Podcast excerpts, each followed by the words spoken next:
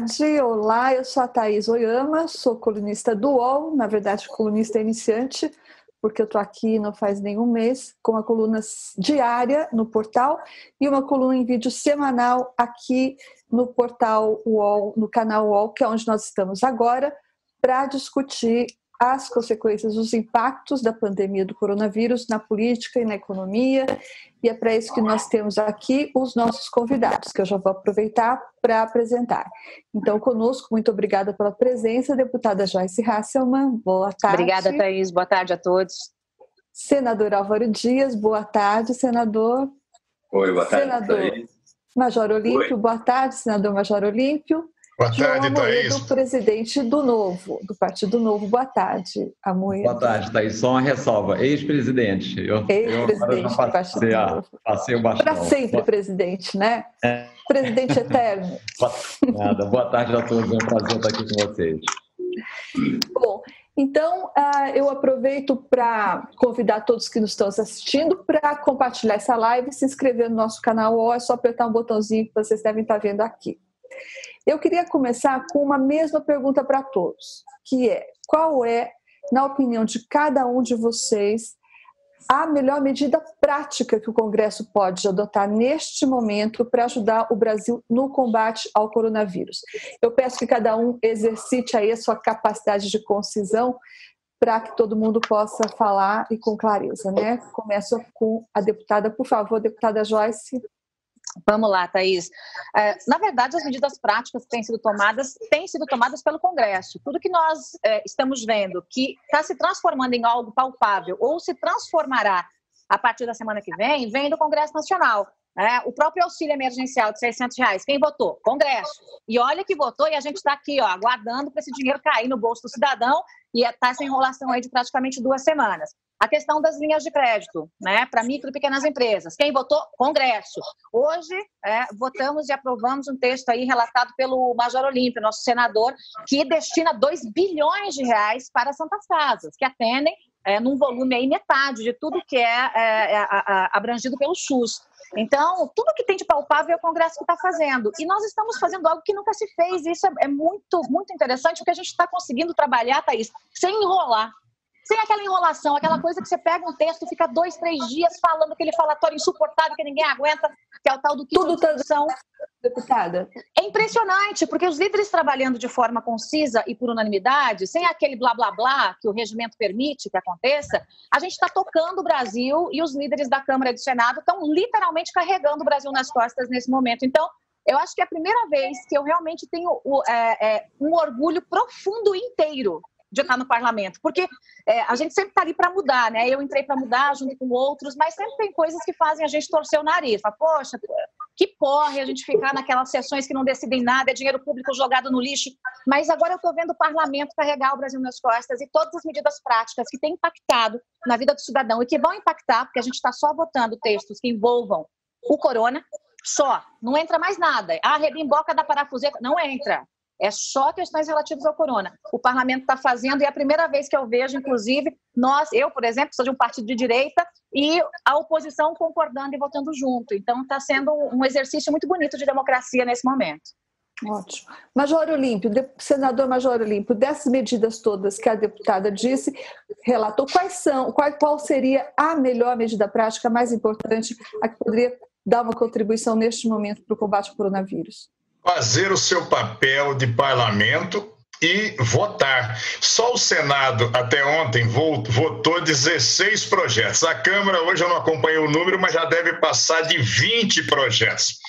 Essa coisa que foi falada da gente fazer o nosso papel, que disse é, a Joyce, está sendo fundamental, gente. Nós não temos é, aquele bate-boca é, acalorado, sem objetivo nesse momento. Tudo é no ponto e na necessidade. Só que Podia foi. Ser sempre assim, não, senador?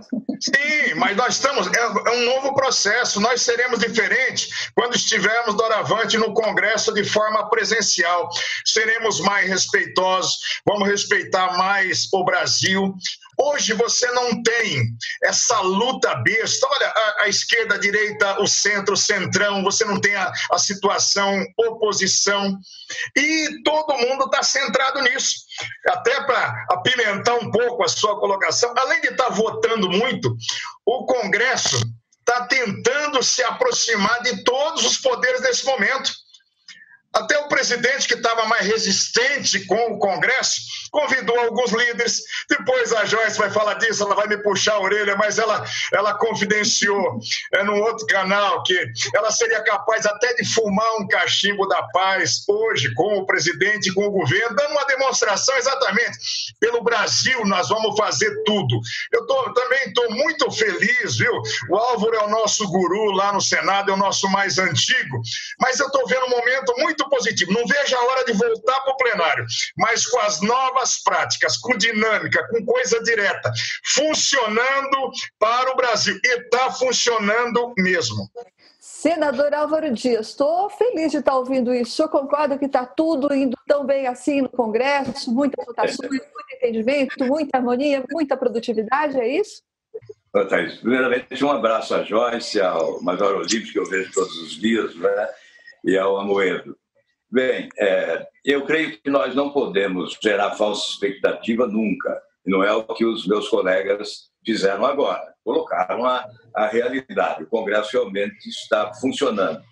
Mas nós temos que alertar, porque há uma distância enorme entre o anúncio, portanto, a legislação aprovada, e a execução. Nós estamos verificando que isso está ocorrendo. Quem está hoje em isolamento social, mas está acompanhando a vida das pessoas, os prefeitos, os governadores que se comunicam conosco, alegam que as coisas não estão acontecendo com eficiência. Então falta quase tudo. Na verdade, o governo, por intermédio do Banco Central, coloca 1 trilhão e 200 bilhões nos bancos e o dinheiro fica encalhado, porque Aqueles que vão buscar esse dinheiro, muitas vezes não possuem uma garantia real para oferecer e o banco resiste. Ou o banco eleva a taxa de juros e desestimula a tomada daquele dinheiro. Nós temos que legislar em relação ao sistema financeiro para estabelecer normas que orientem a posição deles diante desta pandemia. E ao executivo cabe maior eficiência falta vacina para gripe, falta máscara cirúrgica para os servidores da saúde, falta máscara, falta luvas, falta respiradores, enfim, equipamentos essenciais e principalmente o material para testes. Nós temos que levar essa situação em duas frentes. O lado da preservação da saúde, a orientação do ministro Mandetta corretíssima, obedecendo à comunidade científica, os que estudaram, os que aprenderam, os que se informaram, que, os que buscam experiência em outros países, então essa orientação é correta. E de outro lado, a sustentação das empresas, dos empregos e dos salários. Isso se faz com experiência, com qualificação técnica e, sobretudo, com agilidade, porque nós não temos tempo a perder. Verdade. Senador, vou aproveitar o seu gancho. O senhor falou em salários. Eu sei que o João Amoedo ele pode colocar um pouco de água nesse chope aí, porque está todo mundo indo muito bem, muito bom. Mas eu sei que o João Amoedo tem aí uma crítica séria e daí para ele, então, a pergunta vai ser um pouco diferente. Uma crítica séria ao fato de que os servidores públicos, que abrangem inclusive os parlamentares, não, tão, não estariam dando uma contribuição no nível salarial, por exemplo, que a iniciativa privada será forçosamente obrigada a dar. Conta para gente, Amoedo, qual é a sua crítica? Thaís, na verdade é o seguinte, eu acho que o Congresso tem feito um bom trabalho em alguns aspectos, é, eu acho que os parlamentares aí, acho que é importante nesse momento a gente mostrar, como formadores de opinião, a seriedade da crise, né? não podemos minimizar o problema que a gente tem pela frente. Eu acho que é uma época de ter muito mais incertezas ainda do que certezas. Né? Eu acho que o, o trabalho que foi feito por fôlego para as empresas e para ajudar as pessoas físicas, via liberação de fundo de garantia, via aprovação do, do Vale Coronavírus, é, postergação de empréstimo, coisas do tipo, está muito bem feito, mas a situação exige mais. Né? E tem dois pontos que a gente tem batido pelo novo que nós entendemos que são muito importantes. Por quê?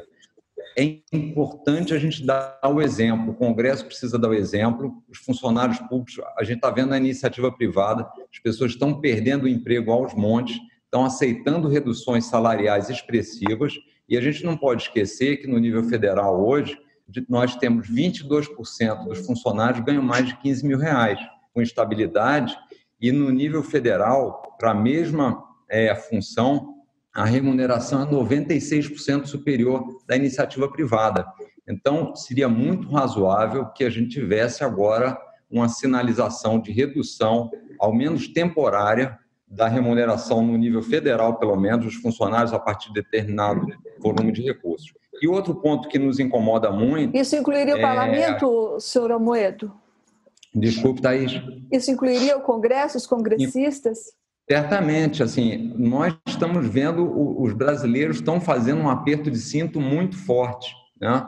É, inclusive com, com, comprometimentos, em alguns casos, comunidades mais carentes, até de, de problema de alimentação. Então, é onde está se formando uma, uma, série de redes de solidariedade para ajudar isso de pessoas físicas, o que é muito bom.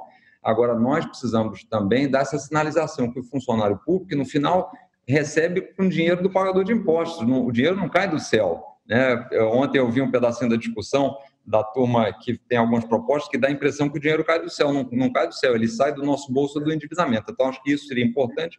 E uma outra coisa que, particularmente, não só como fundador lá do partido, mas como pessoa física, realmente me deixa é, muito satisfeito e, e fiquei feliz de ver uma, uma, uma, proposta de PEC do, do Major Olímpio, que é a questão do fundo partidário, do fundo eleitoral, principalmente. A gente não pode esquecer que em 2016 nós fizemos eleições municipais sem fundo eleitoral e sem verba de empresas. O que, que agora em Essa 2020? seria, por exemplo, uma forma, desculpe interromper, senhora Moeda, essa seria uma forma, digamos, deputada Joyce, essa, o fundo eleitoral seria uma forma da, do parlamento, dos congressistas contribuírem, porque aqui a gente está recebendo perguntas pela nossa live no YouTube e as pessoas estão falando isso. Quando é que os deputados vão botar a mão no bolso também? Está todo mundo aí tirando dinheiro do bolso, está todo mundo tendo salário reduzido, e eles estão perguntando quando é que os deputados vão. A, a, pergunta, a pergunta é maravilhosa porque me dá a chance de trazer um pouco da verdade para a população brasileira.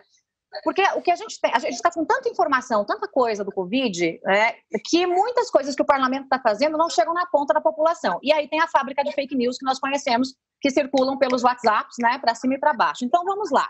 Em relação a salários, Thaís, falar é fácil de cortar salário, mas tem que propor. Eu propus. Eu propus um projeto de corte de 50% linear dos super salários de todos.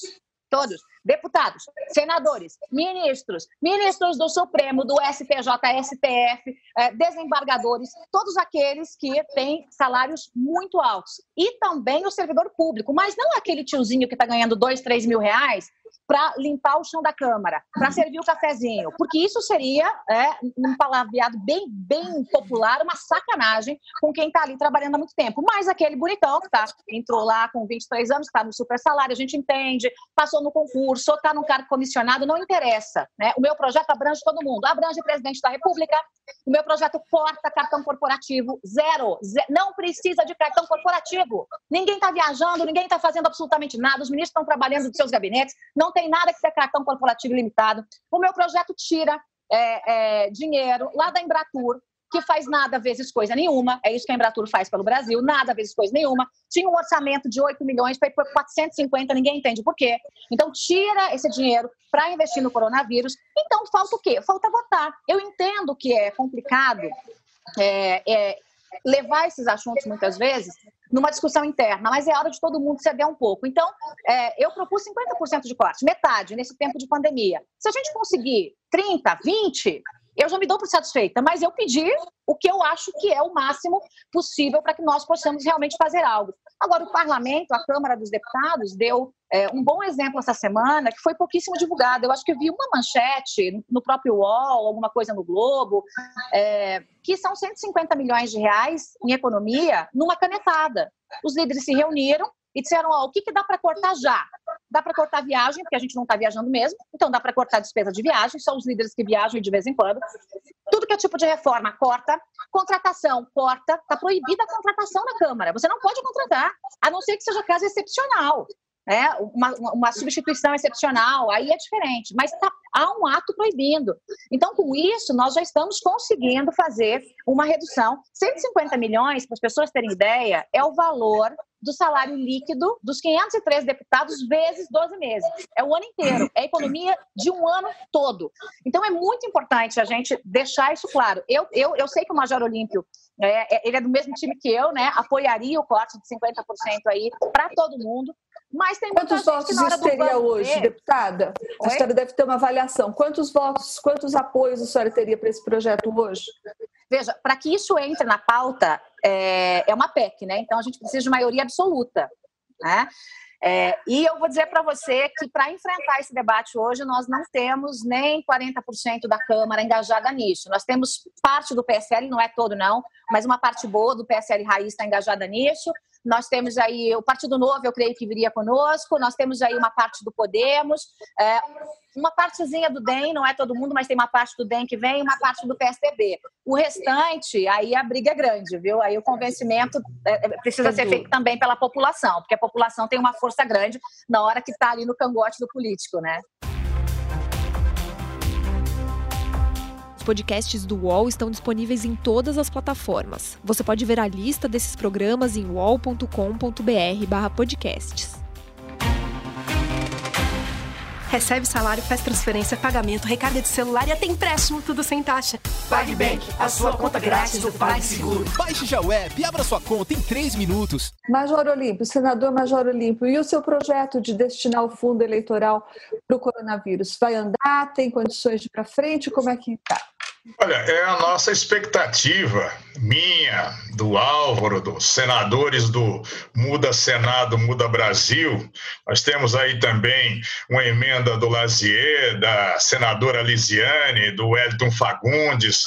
E nós temos uma grande expectativa do Randolph de conquistarmos primeiro 27 assinaturas na na emenda para a PEC 10, para tentar, a partir da segunda-feira, fazer essa votação. Eu quero dizer que em 2015 eu já, já estava lutando contra isso, quando se criou o fundo, eh, o fundão eleitoral aí o Fundo de Financiamento de Campanha, eu votei contra, eu era do Solidariedade, os deputados de Solidariedade gritavam comigo dentro do plenário, discursando do meu partido, dizendo, você jamais vai se eleger deputado. Eles tinham razão, me elegi senador, e sem usar é, é, o, dinheiro, o, o dinheiro do fundo.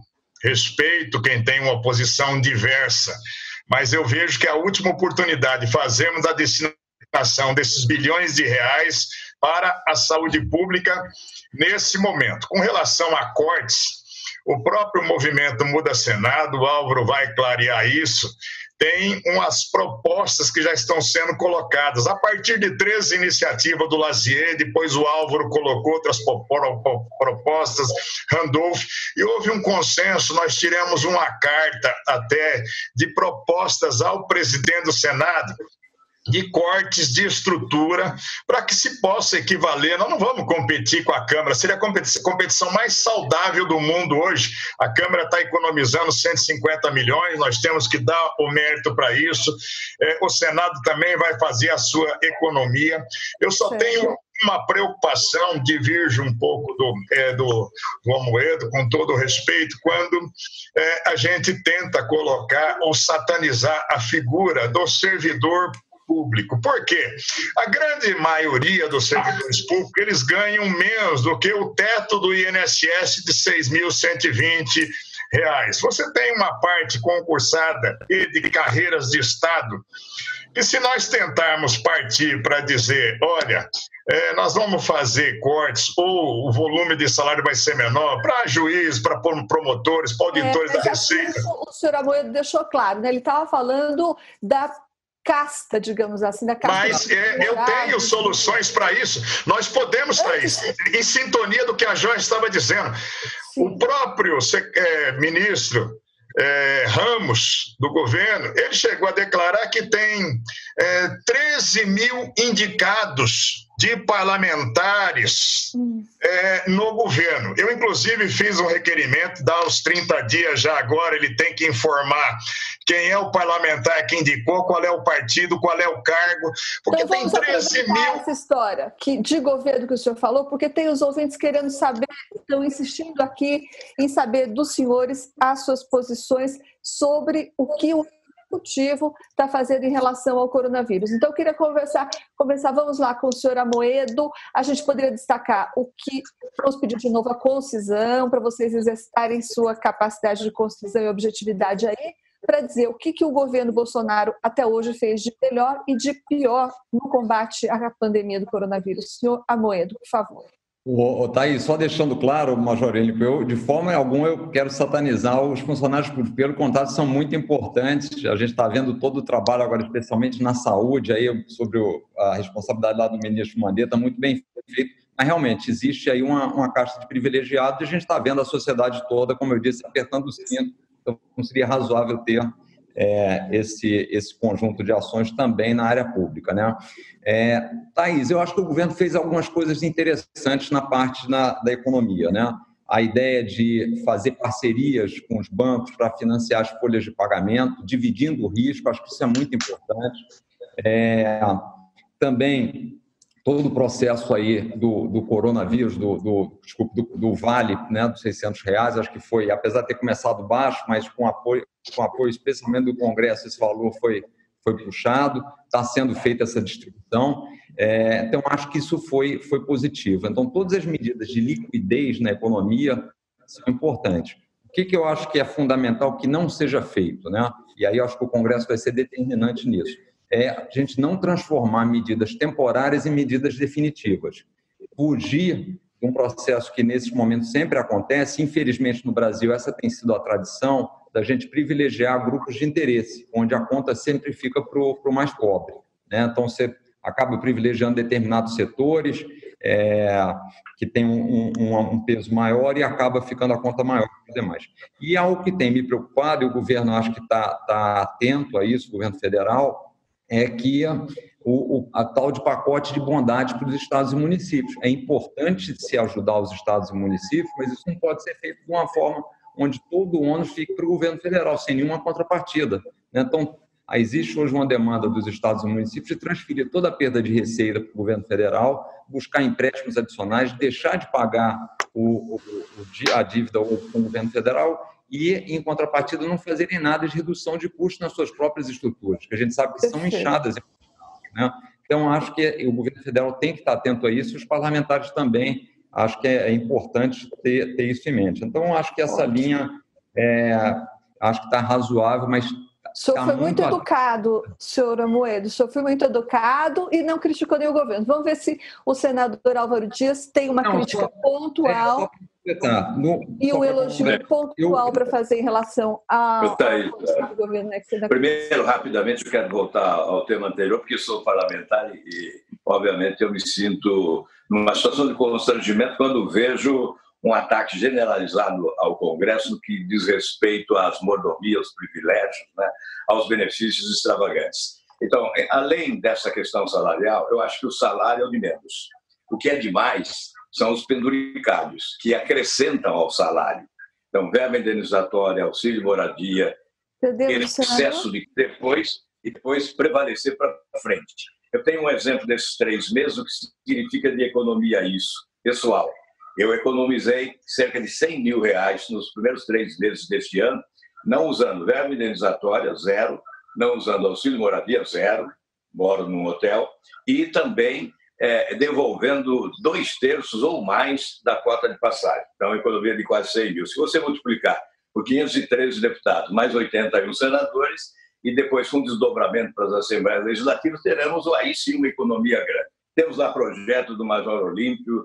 O Major Olímpio tem sido um baluarte no combate aos privilégios das autoridades. Temos lá projeto do Lazer Martins, que economiza 500 milhões ao ano, cortando os gastos desnecessários, temos do Regufe, vários senadores, enfim, isso é um, um, ponto. Outro ponto aí vem a sua indagação, a crítica em relação ao governo. A crítica que faço, especialmente, é a ausência de liderança política, de coordenação da parte da presidência da República, que bate cabeça com os próprios ministros, com os governadores e com o Congresso.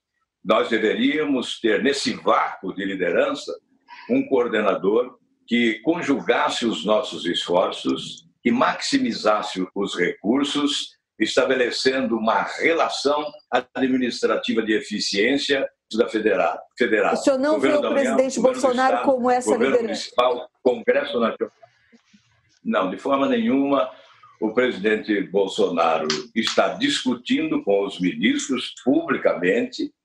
Eu imagino que a, a discussão deve se dar em casa nesta hora. Obviamente, é normal que isso ocorra, mas publicamente desautoriza o próprio ministro o ministro desautoriza o próprio presidente. Ontem tivemos isso. O discurso do presidente em rede nacional de rádio e televisão foi um, o do ministro foi outro.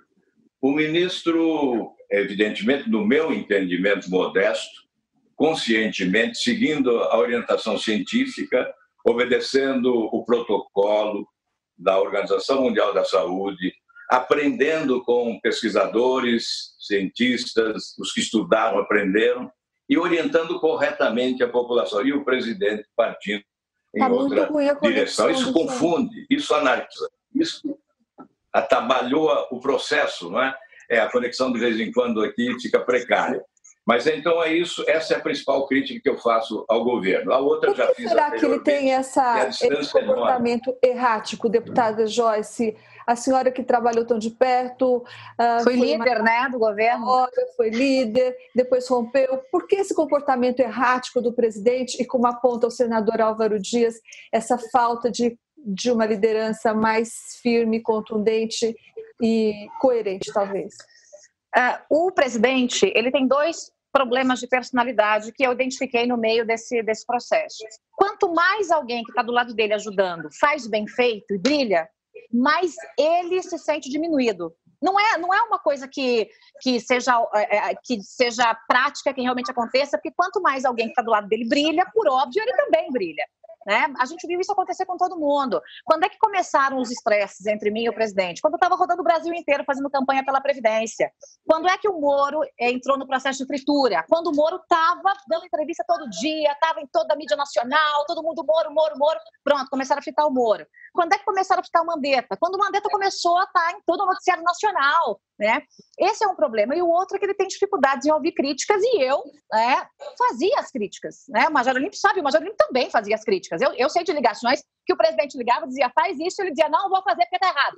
Não vou fazer. E aí a confusão né, se dava porque nós sempre é, mantivemos um muro de contenção para qualquer coisa que nós não achássemos que fosse moral dentro do processo. Não estou nem falando de legalidade, mas estou falando de moralidade mesmo. Então, isso incomoda muito o presidente e faz com que ele acabe se livrando de todo mundo que de fato ajuda. É, foi assim durante o processo. Todo mundo que de fato ajuda acaba incomodando o presidente e ele fica do lado ali de um bando de baba-ovos que fica dizendo: tá certo, presidente, vai lá, faz. E ele fazendo coisa errada. E as pessoas cutucando ele: morde, presidente, ataca, presidente. Então, acho que o maior erro do governo é essa beligerância, essa desinteligência. E a desinteligência né, não é falta de inteligência. A desinteligência é justamente a beligerância, o ataque. Né? Tá sempre querendo ir para a guerra. E é, no meio desse processo ele acabou perdendo alguns aliados. Mas é, quando a gente fala perder o aliado, o Brasil não perdeu. Eu e o Olímpio continuamos votando 100% com o governo. Só que nós temos a nossa independência de dizer, querido presidente, isso está errado. Ontem, como disse o Olímpio, eu falei, olha, eu sou capaz de fumar o cachimbo da paz pelo, com o presidente. Por quê? Pelo bem do Brasil, gente. Se nós estamos conversando com o PSOL, com o PT, com todo mundo, para votar coisas importantes para o Brasil, por que, que eu não vou conversar com o presidente? É, essa não é a nossa índole, nem minha, nem do Olímpio, nem do PSL Raiz. Mas a índole do presidente é, é essa de realmente ficar brigando muito, brigando pelo WhatsApp, e, e, e é uma coisa que atrapalha o Brasil.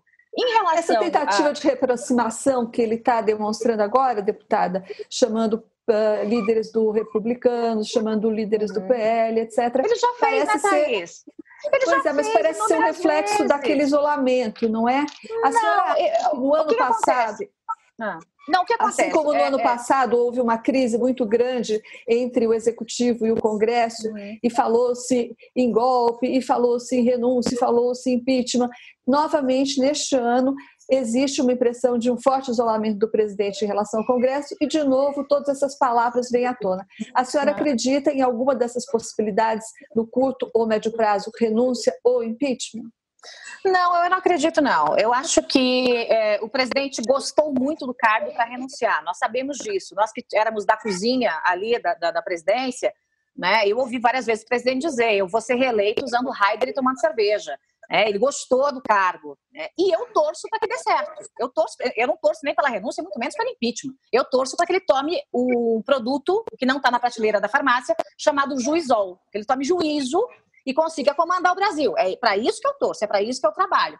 Mas acho muito pouco provável. É, eu não apoiaria, por questão de impeachment, nem nada disso, a não ser que realmente aconteça uma catástrofe como foi a Dilma. Eu espero que o, que o Jair Bolsonaro não dilme.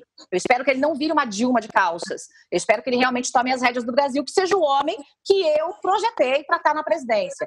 Agora, é, em relação à aproximação com o Congresso, Thaís, se a gente pegar desde o começo do governo, isso foi feito várias vezes. Cada vez que dá uma crise, chama lá um, chama outro. O problema é que você chama, senta uma reunião e depois não cumpre em pé o que combina sentado. Então, isso faz com que haja um desgaste, ninguém acredita mais. Quando o presidente diz, vamos aqui fazer um processo de paz, mas o líder vira as costas, ele começa a mandar o WhatsApp com meme, com alguma coisa que o gabinete do ódio produziu, ou que um dos filhos falou, isso acaba desgastando a relação com o legislativo. E é isso Senador que eu Olímpio, concorda? Um ponto final. Senador Olha. Olímpio concorda com a deputada que o presidente talvez tenha a sua credibilidade desgastada hoje? É, isso é um fato hoje. É, eu quero dizer que possivelmente um dos grandes erros do governo é relembrando meu amigo senador Amin quando fala de Odorico Paraguaçu falando que nós temos muito planejamento e pouco fazejamento né, que as coisas acabam não acontecendo. O presidente, como disse a Joyce, tem ao redor dele é muita gente gritando selva, é muita continência, é muita frase feita de hino, só que a catraca é presa ali. Ó. A catraca é presa, a roda é presa mesmo. Acaba tendo pouca agilidade o governo. Isso atrapalha sobremaneira. E o presidente precisa acreditar no taco das escolhas felizes que ele fez. Ele escolheu o melhor cara para a justiça, que é o Moro. Ele escolheu o melhor cara para a saúde e está tá mostrando agora o perfil do Mandetta. O Mandetta é o cara mais fiel que ele tem, porque o Mandetta diz para ele: nisso o senhor está errado. Vai comigo que a ciência e a medicina estão dizendo diferentes. Aí fica as aves de Malagouro, o gabinete do ódio, como disse a Joyce, ao redor dele, tá vendo? O cara quer te derrubar. O Mato Grossense quer ser presidente da República. O Mandetta não quer nada. O Mandetta quer ajudar a salvar vidas no Brasil nesse momento. Basta o presidente respirar fundo e dizer quem foi eleito presidente com 57 milhões de votos ou mais. Fui eu. Ele escolheu os 22. Os 22, o Tarcísio está fazendo um ótimo trabalho nisso.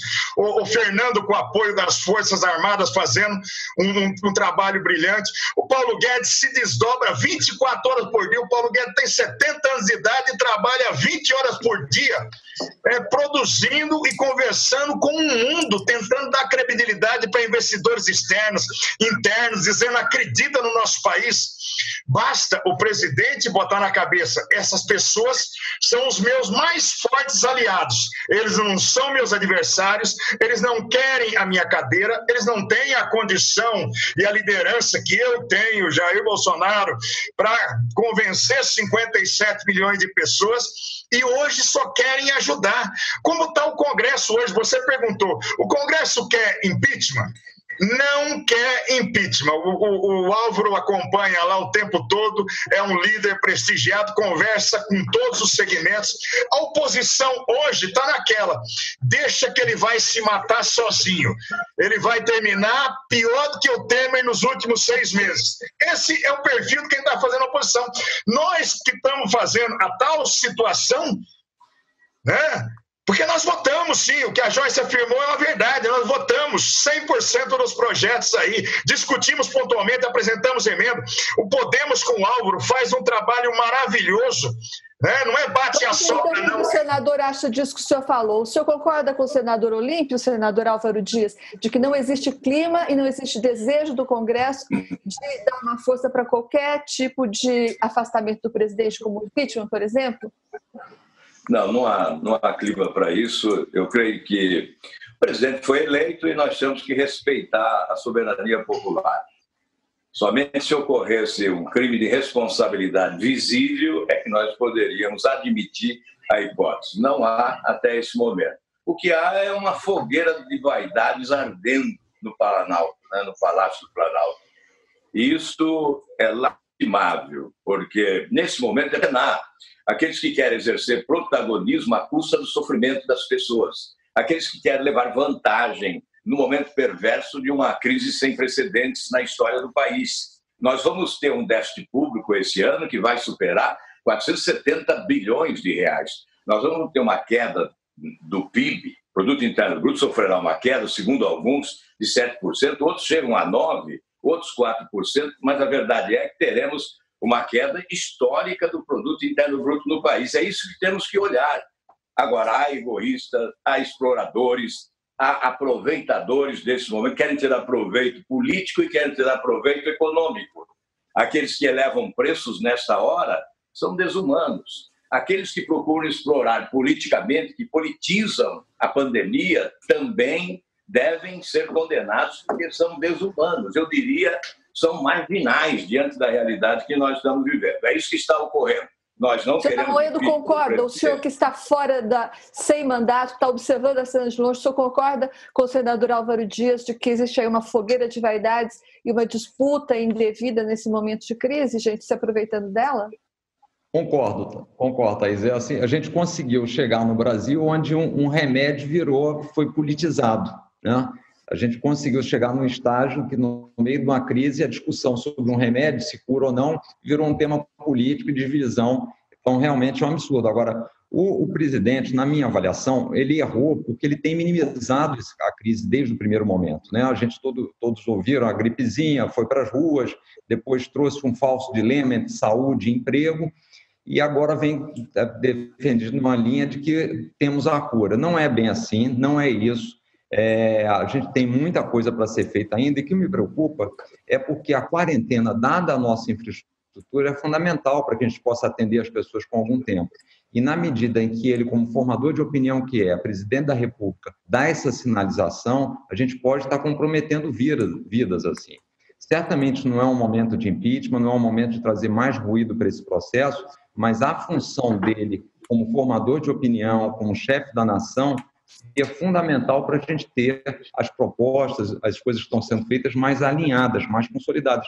E não esse embate que fica sendo criado como se tivesse na mente das principais lideranças exclusivamente a eleição de 2022. E a gente tem ainda um grande caminho até lá. Então, é, eu gostaria que ele tivesse um pouco mais de equilíbrio. Eu, diferentemente da Joyce, nunca fiz uma projeção de grande presidência, porque vendo o histórico dele de quase 30 anos no Congresso, todas as características nunca me, me imaginou que fosse ser uma presidência que fosse brilhar. Ele montou uma equipe competente, agora a gente teve uma crise que não era esperada, e aí aflorou um pouco essa, essa no meu entender, falta de capacidade de administrar, que se juntou ao ego e ficou essa situação muito mutuada. Mas eu acho que é importante nesse momento é realmente a gente talvez deixar um pouco de lado, é, para a gente gastar energia para trabalhar naquilo que pode ser feito para melhorar a crise. Né? Senador Olímpio, Vamos ver se o senhor dá continuidade a isso. Quem está sendo mais oportunista nessa crise? João Dória, em São Paulo, que é, é um símbolo desse oportunismo, que ele fala demais e realiza de menos. Quando você estuda administração, administrar, está aí o, o Amoedo, grande administrador empresário, sabe muito bem, é 90% de realização e 10% de publicidade. O Dória inverte essa, essa coisa, faz anúncios, toma para si.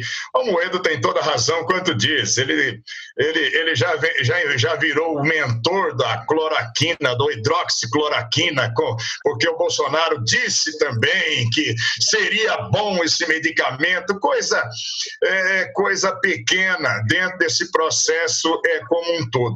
O que eu quero afirmar, aonde não há oportunismo nesse momento, e a população precisa saber, é o Congresso Nacional. Situação e oposição hoje. Gente, eu tenho acompanhado, Joyce vive lá, a Câmara pode falar lá pelos 513, né, as construções que têm sido feitas. Muitas vezes você vê projetos quando é que você ia ver uma relatoria de um projeto de governo feito por um senador é, do PT, acolhendo as emendas de partidos e dizendo: nesse momento vamos fazer o que é melhor para o país? Ninguém discutindo aí isso vai é, é, ser, atrapalhar Bolsonaro ou vai atrapalhar governo tal. Então, eu digo para você: o momento está sendo oportuno. E oportuno para o país. Para os oportunistas, está ficando muito flagrante a conduta oportunista nesse momento. O senhor elegeu o governador João Dória como o mais oportunista e o senhor também pediu o impeachment dele, senador. O senhor pediu impeachment para, como dizem, ganhar holofotes ou o senhor acha que de fato existe base para esse pedido? Eu não acho, eu tenho certeza, e eu vou afirmar é, duas fundamentações que eu coloquei no processo e vou falar uma nova que eu recebi é, lá de Campos de Jordão. Primeiro lugar, nós temos 56 PMs, 14 por turno, que estão tomando conta da porta do muro da casa dele. Eu fui lá, constatei, filmei, mandei para o Ministério Público, mandei para o Tribunal de Contas, para o Ministério Público de Contas e para a Assembleia. Com base aí, crime contra a administração pública, desvio de finalidade, desvio de servidores públicos, tomando conta do muro da casa dele. Um segundo momento, um helicóptero Agusta, que foi adquirido num convênio com o Banco Interamericano de Desenvolvimento. Agusta, um helicóptero robusto, né, pra, é, que foi adquirido é, para fazer é, o patrulhamento ambiental. Acabou o convênio em 19, ele foi integrado no patrimônio da Polícia Militar, é o Águia 32. O Dória viu essa aeronave e falou: essa aeronave é muito chique para ser uma aeronave de polícia. Desmancha, pinta a cor executiva que eu vou usar como governador. 500 mil reais, 160 mil reais só a pintura da aeronave. A aeronave está parada há dois meses no, hangar da HBR. E nós fomos lá, o deputado federal Coronel Tadeu foi lá e constatou e denunciou até através de vocês ele fez um post dizendo assim: menino mimado, olha, já que estão os maledicentes estão dizendo que eu queria helicóptero, então não quero mais. Monta como helicóptero de polícia de novo. Ele tem que ressarcir o Estado e tem que ser condenado. E os policiais lá de Campo do Jordão, onde ele tem uma casa de inverno, me mostraram as fotos que fica permanentemente duas motos da Rocan e dois policiais numa viatura 24 horas por dia, todos os dias do ano. Campos do Jordão fica com duas viaturas operando. E duas, três paradas na porta da casa dele, criminosamente. Desvio de finalidade. Não é Paulo Fortes. Estou matando a cobra e mostrando o pau literalmente. A Assembleia Legislativa tem que assumir, a Procuradoria-Geral de Justiça tem que processá-lo e tem que ser condenado. A pena Crime contra a administração pública, dupla, pelo crime praticado, até com perda de liberdade e ressarcimento, além Vamos da impunidade administrativa. Sim, Ótimo, ele não está aqui para responder, mas certamente ele vai dar uma resposta para essas afirmações que o senhor está trazendo aqui, não é, Macho? Eu queria aproveitar que o senhor tocou nessa, nesse assunto de segurança, de polícia, e perguntar ao senador Álvaro Dias, que eu sei que esse assunto interessa, a opinião dele sobre a manifestação do ministro Gilmar Mendes de hoje. O ministro Gilmar Mendes para quem não ouviu, ele defendeu uma posição que, inclusive, é a posição oficial de liberar, libertar os presos com uh, que estão aí enquadrados no grupo de risco, os presos com mais de 60 anos e os presos com doenças como HIV ou problemas respiratórios. Esses somados, eles chegariam a 26 mil presos. São 10 mil presos com idade acima de 60 anos, por volta de 7 mil presos com HIV e outros 8 mil presos com doenças como tuberculose. Então, serão 26 mil presos. O que, que o senhor acha disso? Eles podem ser soltos, podem ir para casa, senador? Eu lamento essa opinião do ministro. Felizmente, não há unanimidade no Supremo, porque o ministro Fux já se manifestou contrariamente à liberdade para presos, mesmo que do grupo de risco. Em primeiro lugar, a sociedade, a família, os brasileiros de bem. Essa liberdade para presos certamente poderá proporcionar consequências, consequências que nós não podemos prever, evidentemente, mas certamente consequências deploráveis. É? bandidos, criminosos, estupradores, ladrões, assassinos, libertados em nome da pandemia, que fiquem onde estão. Evidentemente, cabe ao Estado, que é o guardião destas penitenciárias, não é? protegê-los de alguma forma, evidentemente adotando todas as cautelas necessárias para evitar a propagação do vírus. No entanto, liberdade não. Não cabe eu já conheço a posição também do ministro Sérgio Moro, que é contrária. Imagino que ele tem autoridade para, conhecendo o sistema penitenciário brasileiro e conhecendo os criminosos que temos nesse país, ele tem autoridade para exatamente contrariar uma opinião dessa natureza, que eu espero não venha a prevalecer em nome da tranquilidade e da paz do, dos brasileiros. Seria um péssimo exemplo, seria uma, uma atitude deplorável essa da liberdade a bandidos, a marginais, a criminosos. Deputada Joyce, concorda com o senador Álvaro Dias? Concordo, sim, concordo 100%. Eu acho que essa questão de liberar presos porque estão em grupo de risco é uma distorção absurda, porque é, você tem que olhar o preso pelo grau do crime que ele cometeu.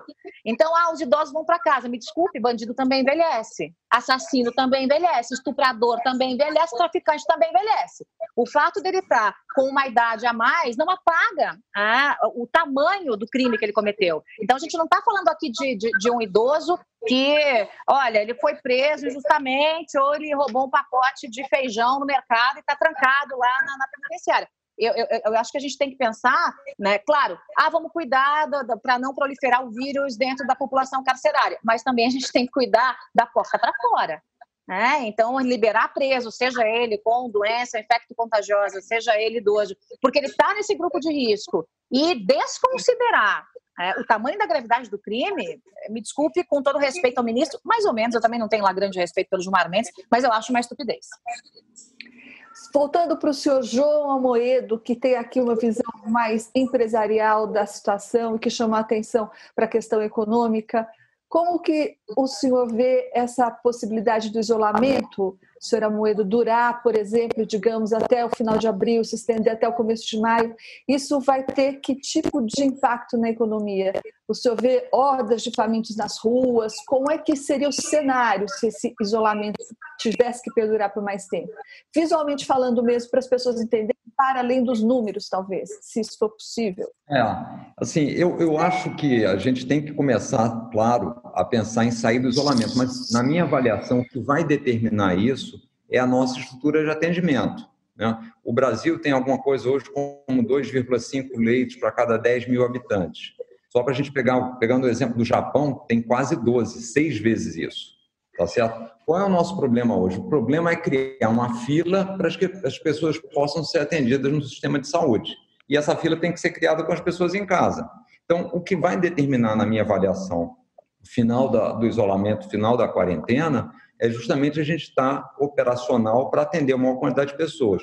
Isso significa ter mais respirador, ter mais unidade de tratamento intensivo e ter testes. Enquanto a gente não tiver isso, é difícil até pensar num, num, horizonte de isolamento. Agora, o que tem que ser feito, eu acho que isso o, o Congresso e o, e o governo têm feito, é ajudar as pessoas que mais precisam. E aí eu volto a insistir. Eu acho que a sociedade brasileira, que não tem a tradição de fazer grandes doações, especialmente a nossa elite, é a hora da gente se mobilizar para fazer isso, para fazer chegar recursos aos mais pobres que estão precisando. Eu acho que nesse universo de 30, 40 dias, não vejo nenhum risco de saque, de desabastecimento. Acho que a gente caminha ainda dentro de um, de um momento normal. Mas, de fato, nós precisaríamos acelerar. E aí, do, do, ponto de vista do Ministério da Saúde, que tem feito um bom trabalho, acho que seria importante, até nas, nas apresentações que fez, faz mensalmente, diariamente, nos informar o seguinte: quantos testes estão sendo, estão sendo feitos, qual é, quais são os leitos disponíveis, em que localidade para tratamento intensivo. Quer dizer, acho que é importante a população estar sabendo disso até para ela tomar ciência do, da dificuldade e ser mais precavida. A gente viu nos últimos dias muita gente indo para a rua, aumentando a quantidade de pessoas. E isso terá um preço, né? Então a gente precisa estar muito consciente disso. Uma curiosidade, então, por falar em isolamento, senador Álvaro Dias, senador Major Olímpio, deputada Joyce Hasselman, como é que está a rotina de vocês? Começando por o senhor, senador Álvaro Dias, o senhor está saindo quantas vezes por semana de casa, por exemplo? Eu estou isoladíssimo. O máximo que faço é sair um pouco à frente quando a rua está deserta, não é? Isoladíssimo, respeitando o protocolo e obedecendo a orientação, até porque levei um grande susto. Eu fui a, a um evento em Belo Horizonte, participar de uma conferência e soube depois que algumas pessoas é, testaram positivo, estavam naquele local são Paulo também, num outro evento, um parlamentar testou positivo. Eu levei um grande susto e não quero mais passar por isso. Por, por essa o razão, teste? Tô, Ficou fiz o teste não detectado e fiquei isolado até sair o resultado do teste. E hoje eu, eu estou isoladíssimo exatamente porque não quero passar mais por esse susto e eu recomendo às pessoas. É evidente que há uma dúvida, em razão das opiniões divergentes, o presidente diz uma coisa, o ministro diz outra, as pessoas ficam em dúvida. Mas olha, cautela e caldo de galinha não faz mal a ninguém. Depois, Inês é morta. Então, é melhor prudência, é melhor essa precaução, mesmo com sacrifício, do que depois chorar o leite derramado, não é? Vem passear com o cachorro, o senhor está passeando, senador? Ou o senhor não tem cachorro? Não. O Henrique passeia só aqui na rua, em frente, de vez em quando. E o senhor, senador Olímpio? Bom, ah, o meu dia a dia está até mais tumultuado, se é que pode ser, porque eu começo desde logo cedinho atendendo os vossos colegas da, da, da imprensa, faço comunicação é, com ministérios, com vários órgãos o tempo todo. Estou feliz com isso são pessoas, são familiares dizendo: estou com parentes em outros países, precisa ser é, retornar para o Brasil. São pessoas dando sugestão, são empresários dizendo que querem transformar suas empresas para fazer álcool em gel, para fazer máscara. Faço Você tem algum essa... parente com coronavírus que contraiu o vírus, senador? Não tenho ainda, graças a Deus, não tenho. Tenho minha mãe no interior com 82 anos em Presidente Venceslau, mas está fazendo a quarentena. A minha atividade parlamentar como é a da Joyce, como é a do Álvaro Dias, eu entendo como atividade essencial para o país. Então, em algumas circunstâncias, por exemplo, eu tive que ir à porta da casa do Dória para constatar, para gravar as viaturas ali criminosamente paradas. Então, eu faço esses deslocamentos, eu faço sozinho, quando é necessário, absolutamente é, necessário, porque entendo que deva dar o exemplo, mas se tem uma operação policial, se tem uma necessidade que a minha presença física ela é necessária, tal qual meus irmãos policiais estão na ativa, tem que se deslocar para o atendimento das pessoas, o médico tem que se deslocar, o parlamentar, o parlamentar, que é o fiscal da população, né? A Joyce mais 512 deputados representam a população. Eu, Álvaro, e mais 79 deputados representamos os estados brasileiros. Mas Nós você está falando então que o parlamentar não está dentro do isolamento, senador? Não, é uma questão. A, a, o respeito ao que o Mandetta está determinando, nós hum. temos que prezar. Mas as é. nossas obrigações é como o policial. O policial ele vai para a missão dele, ele retorna para a casa dele, ele faz a asepsia do corpo, ele põe as roupas para lavar, ele fica dentro de casa na folga dele. Ele dá um exemplo disso, que eu estou dizendo para você. Que uhum. dentro da minha obrigação de Senado, a minha obrigação ela é maior e é essencial, tal qual de servidores essenciais, tal qual o gari na limpeza pública, tal qual o policial nas ruas, tal qual o agente de saúde, o médico, o auxiliar de enfermagem numa unidade hospitalar pública ou privada, nós, parlamentares, também temos a obrigação, se nós tivermos a obrigação de fiscalizar, de estar presente. Se o Davi Alcolumbre agora entrar em contato e falar, Olímpio, eu quero você aqui numa comissão especial, de forma presencial, na segunda-feira, nove horas da manhã, eu tenho que pegar a passagem, eu tenho que estar lá. Certo. Já foi. Como que a deputada Joyce, então, está resolvendo essa questão, deputada? Está em casa, deixou de fazer muita coisa, está com saudade da rua, tá, ou está tá fazendo metade aqui, metade lá, viajando? Como é que está a sua rotina? Rotina mudou bastante. É, eu sou pilhada, ligada no 380, todo mundo sabe. Então, lá em Brasília era aquela coisa de das sete da manhã até as duas da manhã do outro dia, reunião, aquela coisa toda. Então, a, a rotina. Está indo a Brasília presencialmente? Eu fiquei em Brasília, quando foi decretado uh, esse isolamento, eu estava em Brasília. Então, eu fiquei em Brasília durante duas semanas direto, tocando as coisas do plenário com luva, máscara e com distanciamento de pelo menos dois metros. Só os líderes entravam no plenário. Até porque eu estou me recuperando de uma cirurgia, uma não, três, né? Então, tô no, é, estava no grupo de risco, agora tô, já estou liberada do grupo de risco.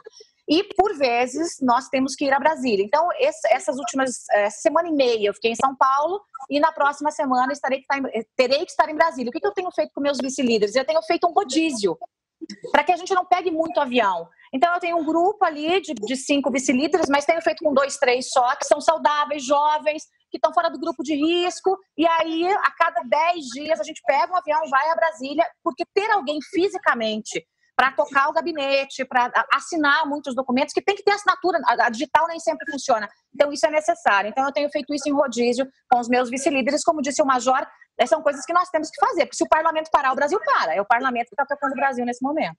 Tá certo, atividade essencial, então, né? Sim. Bom, estamos aqui caminhando para o final. Antes de terminar, queria agradecer a presença de todos, foi ótima a conversa. Deputada Joyce Hasselman, muito obrigada. Obrigada a todos. Muito obrigada. Senhor João Amoedo, muito obrigada, ex-presidente do Partido Novo. Obrigado, Senador Álvaro Dias, muito obrigada.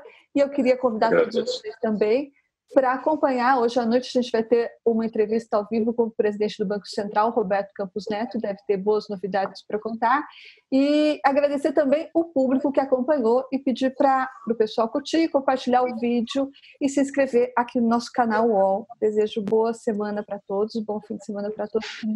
Muito obrigada, deputados, senadores, senhora Moedo.